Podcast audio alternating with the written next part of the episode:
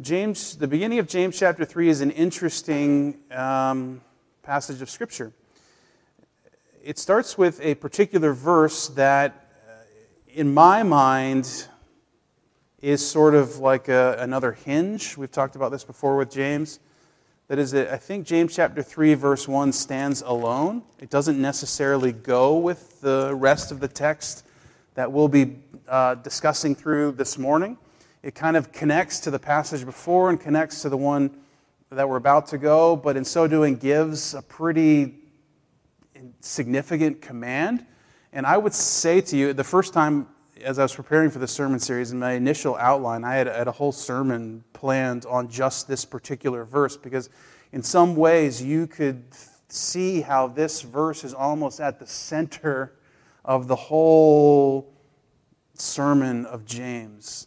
He's trying to get them to, to understand where they're at. So, all that to say, uh, the teaching time this morning is going to be going to go this way. We're going to have like a five minute devotional and then a sermon after that. Does it make sense? we'll try to keep the sermon a little shorter since you're getting double duty this morning. But what I want to do is deal with James chapter 3, verse 1 by itself, and then jump into the, the next chapter 2, verse 12 together. Because James, 1, James 3 1 actually will launch us into it pretty well. Okay, so James chapter 3, verse 1, this is what it says. It says, Not many of you should become teachers, my fellow believers because you know that we who teach will be judged more strictly. Now, what on earth is James saying here at the moment? What I've tried to argue throughout this whole teaching series is that one of the things James is pushing on to his audience is there's a sense in which they feel like they've kind of arrived at a high point. There's an arrogance that's within them that James will address from time to time. There's a sense in which they feel like they've got it all together. And James is consistently sort of pushing back against that, saying, whoa, whoa, whoa, whoa, wait a minute, right? All throughout, he's saying you actually tend to be double minded people who are somewhat immature. And so here he kind of just kind of comes out with it. He's like, listen, not many amongst you are ready to teach. Now, that probably is happening, one, because he wants to get that out there. Two, because perhaps some of them are suggesting they are ready to teach. They're ready to take that role in this particular uh, gathering of the believers. And James is saying, whoa, whoa, whoa, whoa, whoa.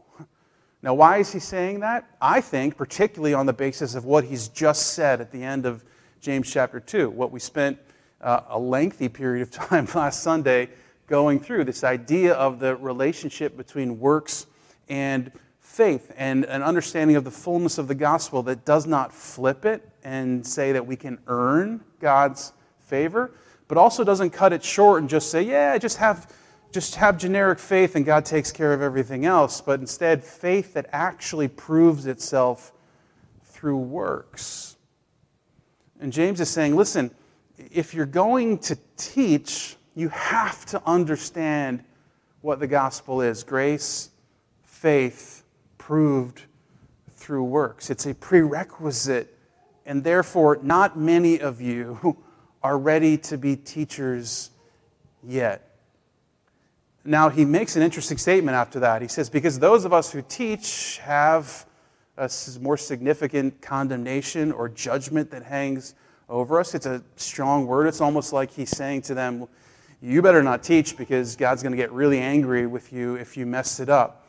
Um, and though we don't like to talk here at Hope in terms of God being really angry at people because that's not kind of how he functions, there is a couple of things in which God gets particularly peeved at, and one of them is adulterating the gospel, right?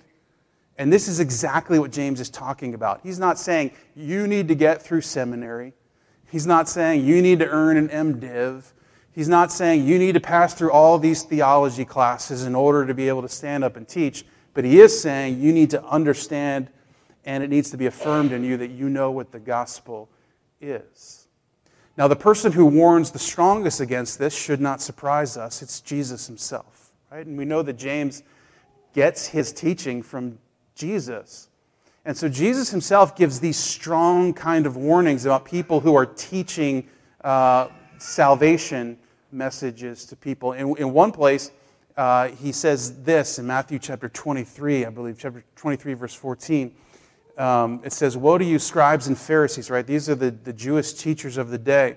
Hypocrites, because you devour widows' houses, and for a pretense you make long prayers. In other words, he's saying, You've got an external faith, right? You've got that false faith, in essence, that James talks about, but it's not driving you to good things. Therefore, he says, you will receive the greater condemnation. Same exact phrase that James uses here in James chapter 3, verse 1. This is what James is talking about. He's not talking about judgment for the pastor who doesn't get the perfect uh, interpretation of a particular passage of Scripture. He's talking about a teacher who stands up and confidently in front of a group of believers and misrepresents the gospel. This is a huge deal. Uh, elsewhere, Jesus says it like this Hey, anyone who misleads one of these youngsters, he's talking about people young in the faith, right? He says it would be better for them to have a millstone tied around them and tossed into the depths of the sea, right? You kind of get the picture that Jesus cares deeply about people who are going to be representing the gospel. Again, not in all its nuances, not in all its depths, but in the key understanding grace, faith that produces works. You've got to get that right. And so James is, I think, in chapter 1 or chapter 3, verse 1, making what I'll call a personal statement and a corporate statement. Because he's talking directly to these people and saying, listen, not many of you are yet ready to do that because you haven't figured out exactly what the gospel is. And he's addressing their arrogance and he's showing them again they need to continue to grow, pursue maturity, pursue single mindedness in their maturity. But he's also making a corporate message, and this is what I really want to drive home to us this morning. Because my guess is in the whole audience that James is writing to, the people that who had like an earnest desire to teach were a small minority amongst them. The same way it happens there. You're probably listening to this thinking, I have no desire to teach. I'm more than happy to listen. Well, my guess is that when James writes that, he's talking to them even more than the people who have a desire to teach. Because even though we may not have a desire to teach, we will always be placing ourselves under the teaching of someone. Does this make sense? And you better be very careful how you do it. I don't say that to be um, dire or anything like that. I'm not saying that to say there's here's a, a list of authors you're allowed to read we don't do any of that nonsense at Hope. You should read widely. We trust your intellect. But what do you need to know? You need to know what the gospel is so that you can evaluate the teaching or the writing uh, that you're processing correctly. Does it make sense? And James is saying to them listen, it matters. You might think, ah, but input always equals output. Again, it doesn't mean you should ban things or not read things that will be contradictory, but you need to read them or listen to them critically so that you're processing them in the right way, in submission to the gospel and what God has done through the person and work of Jesus. That's even why at Hope we place such a significant reality on the role of teaching. And we don't just say, well, whoever wants to teach. No, it matters uh, that if you're part of our congregation, that you've been known and you've demonstrated a, a capacity to know what the gospel is and what the gospel isn't before you're able to stand up and, and teach on the reality of it. Teaching is not something that ought to be restrictive in the church. Right? That is, that, oh, only one or two should be doing the teaching. But it is meant to be something that ought to be justified. Does this make sense? In other words, that you ought to, as an individual, have been able to prove that you know what the gospel is before you are able to stand up and speak on behalf of it.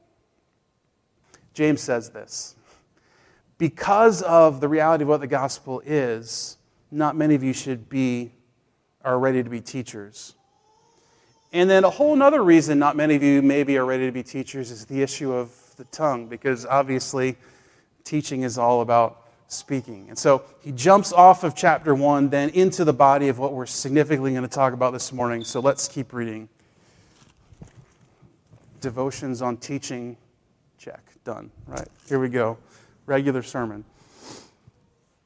Uh, James chapter 3, verse 2. We all stumble in many ways. Anyone who is never at fault in what they say is perfect, able to keep their whole body in check. When we put bits into the mouths of horses to make them obey us, we can turn the whole animal. Or take ships as an example. Although they are so large and driven by strong winds, they are steered by a very small rudder wherever the pilot wants them to go. Likewise, the tongue is a small part of the body, and it makes great boasts. Consider what a great forest is set on fire by a small spark. The tongue also is a fire, a world of evil among the parts of the body. It corrupts the whole body sets the whole course of one's life on fire, and it, it uh, and is itself set on fire by hell. All kinds of animals, birds, reptiles, and sea creatures are being tamed and have been tamed by mankind. But no human being can tame the tongue. It is a restless evil, full of deadly poison. With the tongue we praise our Lord and our Father, and with it we curse human beings who have been made in God's likeness. Out of the same mouth come praise and cursing. My brothers and sisters, this should not be. Can both fresh water and salt water flow from the same spring? My brothers and sisters, can a fig tree bear olives or a grapevine bear figs? Neither can a salt spring produce fresh water. What do we make of this?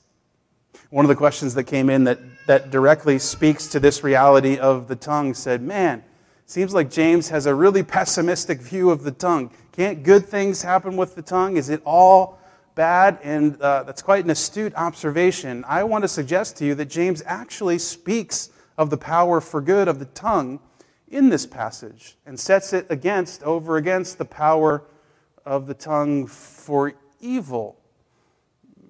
And I think what James is eventually going to say to us is okay, how, how do we then mobilize the tongue for good instead of allowing it to act uh, for evil? So, James speaks about what we'll call the power of the tongue. Uh, and, and again, he speaks about it in terms of power for good and power for evil. For evil. And he starts this whole phrase with it in an interesting way. And you remember that James is like you know, super sermon maker. So he's got all these illustrations going on, and sometimes they're, they're compelling and sometimes they're confusing. And he leads in with interesting introductions. And, and here it happens again where he says, Listen, all of us stumble, right? The word for stumble is kind of we trip up, we, we mess up, we make mistakes. He said, if, if anyone was perfect, they would be able to control their whole body. And I think what he's trying to do there is set us up to say, imagine that. Imagine if you had the capacity to control all parts of you. And then he goes from there into two analogies. And in both those analogies, he's talking about the tongue. And what I want to suggest to you is he's trying to put the tongue in good light, the possibilities of what the tongue can do. He's saying, listen, we all trip up, so the, the, the aspiration of perfection, it's, you know, we're not going to get there. But imagine if you were perfect and you could control everything.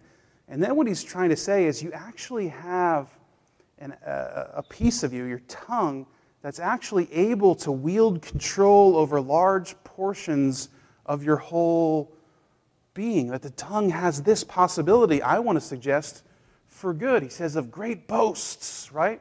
The NIV translated, but it has great boasts, almost to put it in a negative sense. I don't think that's a good translation. I think, and it has great boasts. In other words, he's saying it has this power in it.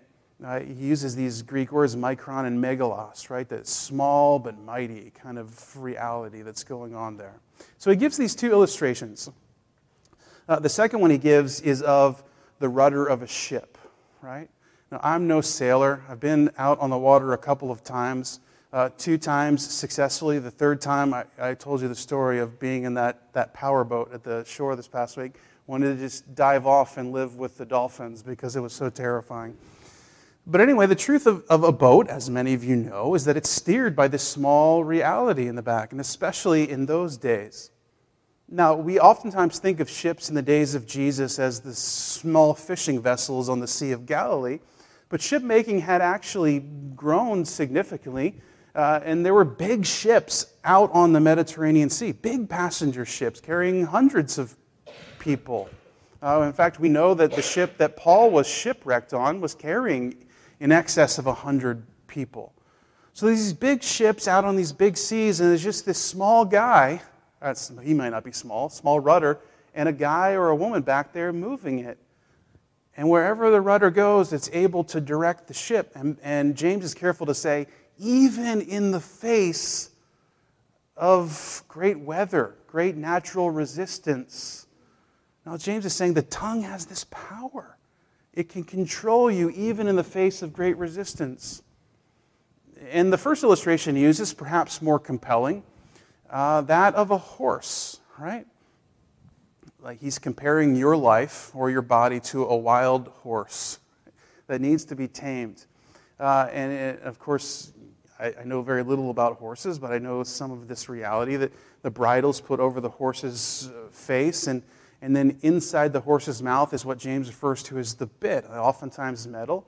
Uh, it fits right behind the, the front teeth of the horse. Apparently, there's a gap in the teeth of, of a horse. Who knew? And the bit is placed in there uh, and skillfully used by a rider using the bridle eh, that it's attached to and the reins can get the horse to obey wherever it goes. These two illustrations are not negative illustrations, right? See how terrible a rudder is for a ship? That would be ridiculous. Isn't a negative illustration. Or see how horrible the bit is for the horse? It makes it go all over. No, it controls it. These are positive illustrations. And James is saying the tongue has that kind of power. Imagine if we could harness it, it could have incredible implications for all of our bodies and for our lives. But then, as if saying, but before, you get away, before we get away from ourselves, let me also let you in on another reality about the tongue, right? That as much as it has power for good, and we've seen this in our society, great speeches, moments of encouragement where people have spoken truth to you, uh, uh, words of love given to you by your, by your kids or, or your boyfriend or your girlfriend, your parents, your spouse. These are moments where the tongue has incredible power in our lives. James is like, but it also has incredible power for evil. And we've all experienced that too, right? I was thinking about this, and I think I can say without hesitation that all of the greatest regrets of my life have to do with things I've said. And James uses another illustration here an illustration of a small spark that starts a forest fire, right? Like a really poorly planned gender reveal you know, a gender reveal for a baby. You remember those stories of the, in California or whatever, they were doing the gender reveal and it literally started a, a forest fire? Craziness, right? And James is saying the same thing that our tongues have this power for evil, small, and yet can start fires that are so consequential. In fact, I think we could translate that verse in James this particular way. He says, uh, A fire, behold a flame, how small. This is my translation of this verse. Behold a flame, how small. That's the, the, the Greek language used there. How small the flame, right? He's talking about the tongue. Sets on, far, on fire a forest, how great.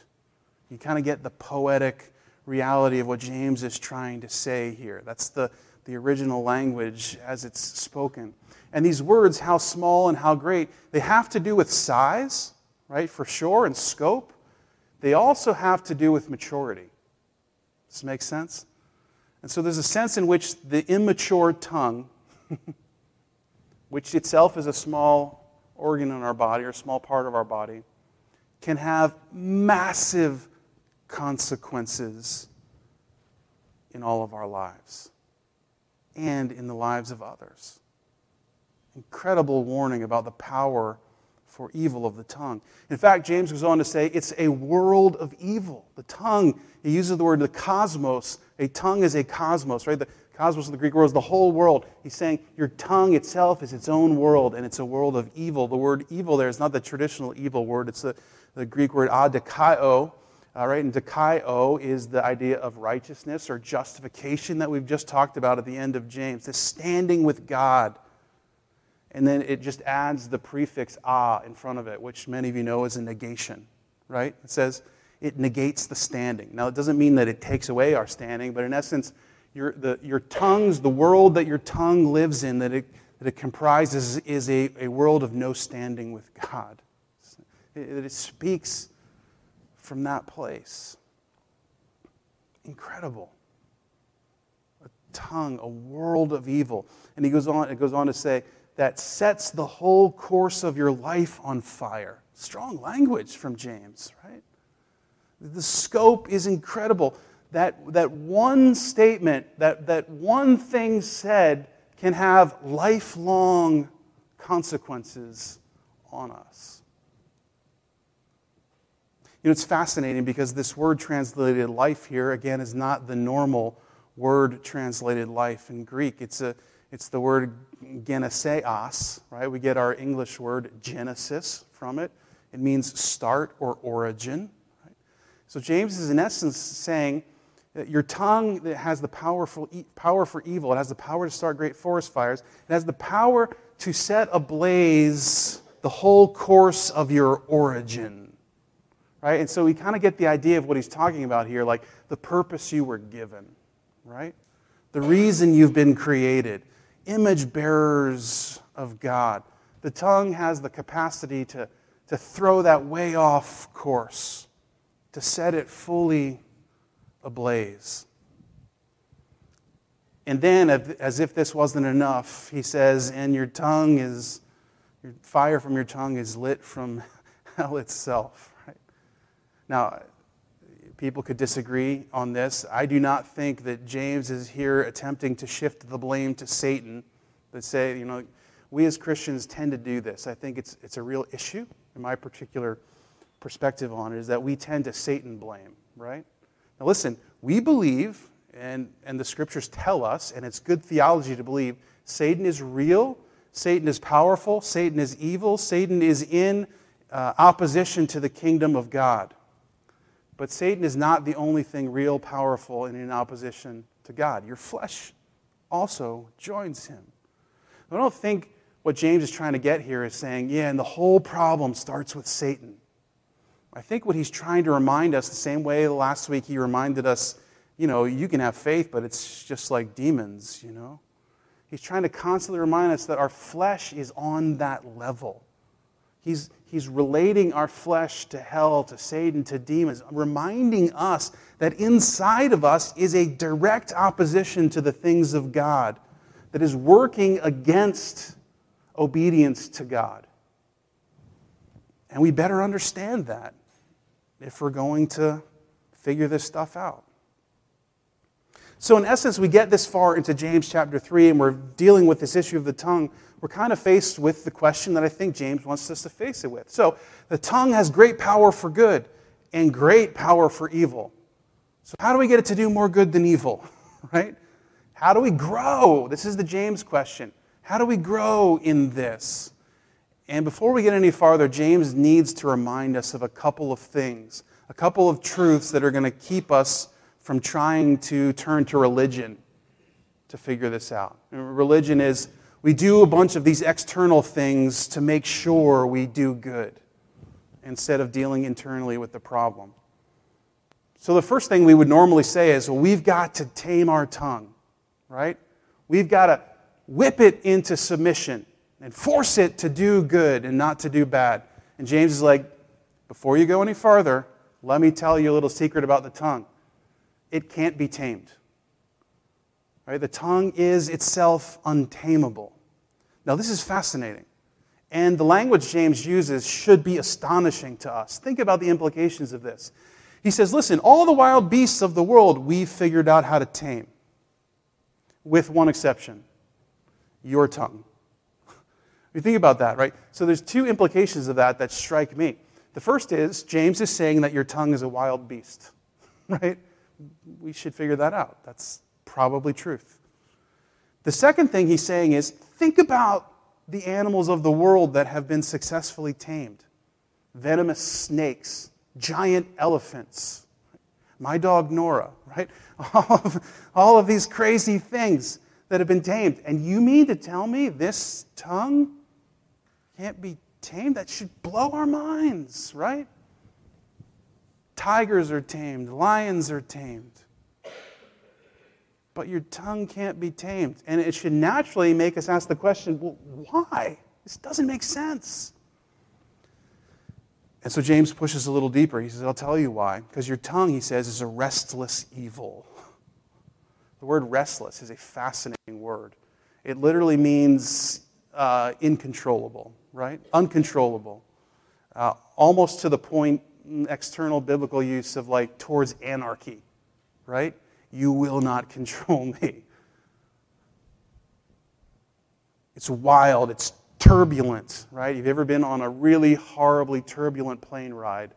That's the kind of idea of living life with your tongue. Right? You can't tame it. And if that wasn't enough, he also says it's full of poison that kills, right?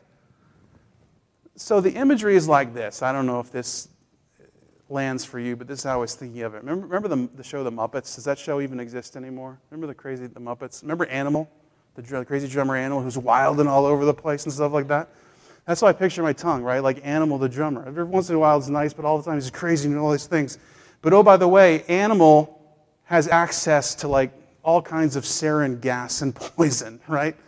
Like in these fragile jars. And he may not intend, he may have no intention to let it fly out to all the world, but he's crazy. He's all over the place, right? He's slamming things around, things are breaking. If you don't like animal, remember the Tasmanian devil? Remember that crazy guy, right? This is the idea that James is kind of trying to picture here. It's not so much that your tongue's out to do all this horrible evil, it's just uncontrollable, it's wild. You can sometimes rein it in, but oftentimes you can't. And here's the problem with that it has access to weapons of mass destruction. Right? And that's a huge problem. The word poison has to do with the venom of a venomous snake, an asp, maybe, in, um, in the, present, that day, present day Egypt, or the, the poison that they sometimes would put on the tip of an arrow before it was shot off. It was poison meant to kill. James is saying, Do you see the problem? Right? The problem isn't, oh, that your tongue is on a war. It's that it's, you can't control it. Stuff comes out and it has access to all kinds of poison that kills. What are you going to do? And then, secondly, he says, listen, here's the other reality of your tongue it's just as double minded as you are. Right? Remember, James is pushing this whole idea of double mindedness throughout this letter. Like, kind of one foot in, one foot out. Wisdom of God, but wisdom of man. And so, what does he say about the tongue? On one side, it blesses the Lord, and on the other side, it curses people made in his image, right? It makes no sense unless it's double minded. And all of us, all of us without exception, have had, have lived that reality of praising God and seconds later cursing someone made in his image. And James is like, it shouldn't be this way. And we're like, of course it shouldn't be this way. But what are we supposed to do? And James is reminding us, well, you're not going to tame it. So what do you do? And here's, I think, where people miss what James is really driving at. Because we're kind of left in this lurch, right? In this no man's land of like, well, James, James is like, tongue could be good, but it could be really bad. And, you know, good luck trying to tame it. You can't do it. And it's almost like he goes on. Like he's like, well, I'm going on to the next topic. But he doesn't. He just uses another illustration that sometimes we don't really grab hold of. And this time it's an illustration of a, of a fountain, right? Or of a spring. But it's really the Greek word that means well, right? So when Jesus visits the woman at the well, it's the same Greek word James uses for the spring here. He says, listen, if a spring is attached to a source of salty water, the spring will be salty. The spring is attached to a source of fresh water, the spring will be fresh. Likewise, if you drill a well into brackish water, you're not going to be able to drink it, right? But if you drill a well into fresh groundwater, it's completely potable. You can drink it. And in case they didn't get it, he moves on to a second illustration. He's like, listen, fig trees uh, don't grow olives, they grow figs. and olive vines don't grow figs, they grow olives. In other words, what it's connected to, what it is, is what it's going to produce. And we say, oh, that's interesting. But James isn't just bringing those up by happenstance, he's giving us the solution. You see it? He's telling us how to deal with our tongue, which itself is untamable. He's saying, you've got to figure out the source. That's the issue. So your tongue is like a well that sends buckets down and it brings up salt water. Is that the well's fault? Or is it the source's fault? And James saying, you got to figure out the source. Don't you see it? This is what he's saying.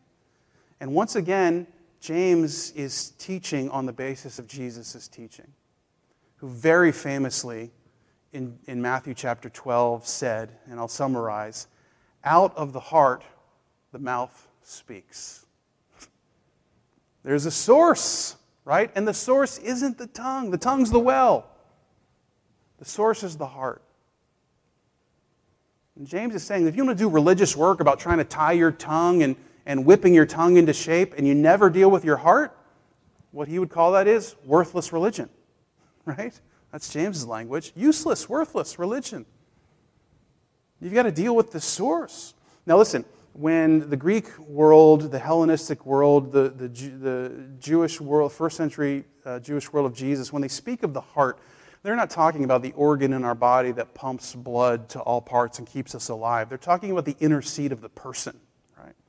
The place that derives and searches for identity and direction and ethic for the person. It's our, our inner being, it's our heart that directs the activities to. to uh, discover, to find, to protect, and to maintain our identity, who we are. It's the place from which we ask and try to find the answers to Am I significant? Am I secure? Am I accepted? And Jesus says, Out of that heart, your mouth speaks. For good or for evil. Greatly steering the ship of your life, even against the currents of the world, or launching forest fires. The problem isn't the tongue, the problem's the source. So, what do we do? What do we do with our hearts, which are greatly divided, which are broken, which are affected by our flesh and our sinfulness? Do we go on a religious operation of trying to fix them? To James, this would be foolishness. Again, worthless religion. It'd be like trying to go to the ocean and, and get all the salt out of it. You can't do that, right? Or going to a fig tree with your uh, magician's wand and trying to suddenly make it grow olives. Right? That's why James uses these illustrations. You can't, you can't do it. Your heart is producing what it's producing because it is what it is. And so the issue is actually greater than finding the source. The issue becomes you must discover a new source. You mean a new heart? Exactly. Do you remember the King David of the Old Testament? Remember King David of the Old Testament? Man with a heart after God, said of him, right? Except not really. And it comes to the place where he has this massive sin with Bathsheba that leads to murdering her husband. It's like a massive fall, massive tripping up, right? If anyone stumbles, little trip up. It's like anyone falls flat on their face into massive sin that affects millions, right? David, that's what happened to him. This man with a heart after God. This is what's going on in his world. And David comes face to face with, with, with his sin, and he's in the process of confessing it to God. And he writes a psalm, which is really this, this song of confession to God. And, and I want to read part of it with you. Uh, it'll be on the screen here Psalm 51, start verse 7. He says, Listen, I need to be cleansed, right? I've failed, I've messed up. Cleanse me with hyssop, and I will be clean.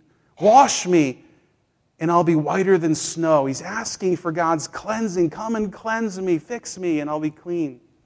Let me hear joy and gladness. Let the bones you have crushed rejoice. He goes on, hide your face from my sins and blot out my iniquity. And let's stop, we'll go back one, Jack. Hide your face from my sins and blot out my iniquity. Now, if we get only to this point, we think he's asking a normal prayer of confession, right? Cleanse me, forgive me, really good stuff. But David has understood something about himself that just asking for a cleansing isn't good enough. Do you know what we did yesterday? We went and got our car washed. Wasn't that smart? Because, you know, I'm not listening to forecasts. And it was super warm out, and there's salt on outside of our car, and it needed to be cleaned. Guess what's going to need to happen again? It needed to be cleaned and cleaned and cleaned and cleaned. David gets this, right? And so he goes on. Verse 10 Create in me. Now, this is different language than cleanse. Do you hear this? Now he's saying, I need something new. It can't be cleaned up, right? It's like the kid who writes on the white erase board with the permanent marker, right? There's no fixing that. Maybe there is, but there isn't, right? Create in me a pure heart, O God, and renew a steadfast spirit in me. David has understood he needs a new source. The old one can't be fixed. He needs something new. He says, Do not cast me from your presence or take your Holy Spirit from me. David understands exactly what Jesus would later go on to teach. From your heart, not only does your mouth speak, but your life lives. Right? And so the issue for us isn't trying to do better, trying to make better choices, trying to tame our tongue, teaching ourselves to say better things. You can make some progress, but you've got a problem. The well keeps going down into salty water. You need a new source. You need to pray the Psalm 51 prayer with regularity God, I need a new source. And guess how God ultimately answers this prayer? Jesus. right? This is what the gospel is. This is what we talk about every Sunday that through the personal work of Jesus, through his incarnation, his death, and his resurrection, what he has done is he's made us what we've just sung about earlier and prayed about new creation. Right? Now, what does that mean that we're a new creation now? Because uh, my hairline continues to recede, right? And my joints continue to deteriorate. Nothing feels new. What's the new creation that Jesus is talking about? It's a heart. Do you see this? It's a source that will ultimately, when he comes to restore all things, will mean a new body that's fully restored and, and, and, and like God intends it to be. But in the meantime, he's given us a new source that we can find our true identity from, that we can lower our bucket into and drink from and be full, Jesus says about well water that he gives. Remember in John chapter 4. I've got water that you drink and you'll be fully satisfied. Imagine if we drank from it. James would say, we could control our whole body. Yes, exactly. You say, well, then why don't we? I wish I knew. right? And this is what James is ultimately driving at that it's not enough to simply discover the source and diagnose the problem. It's not also enough simply to get a new source, though that's the huge reality. The third thing that we have to do if we're going to grow is we have to continue to access the new source. That's on us. That's what James would call in James chapter 1 welcoming in the gospel, right? Not just hearing it, welcoming in so we can do it. Am I saying you have to intentionally lower your bucket into that well instead of the other one? Yes. That's what you have to do. Here's the reality. Let me let you in on it. We live in this weird in between time. We've we prayed about it earlier, right? We're new creations in Jesus already, but not yet, right? We're longing for Jesus to complete his full work in us and in our world. And in the meantime, we taste it but not in its fullness. What does that mean in James' language? It means you currently have two wells inside of you. You mean I have two hearts? Yes. figuratively, not literally, because the Greek idea of the heart wasn't the beating thing in your chest. And every moment of every day, every decision you're making, whether it be the words you speak, James specific about the tongue here, or how you live, begins with which well you are lowering your bucket into. You see this? So here's where I love one of my favorite passages in all of Scripture because it gets at this idea of sanctification so perfectly, is what Paul writes to Timothy.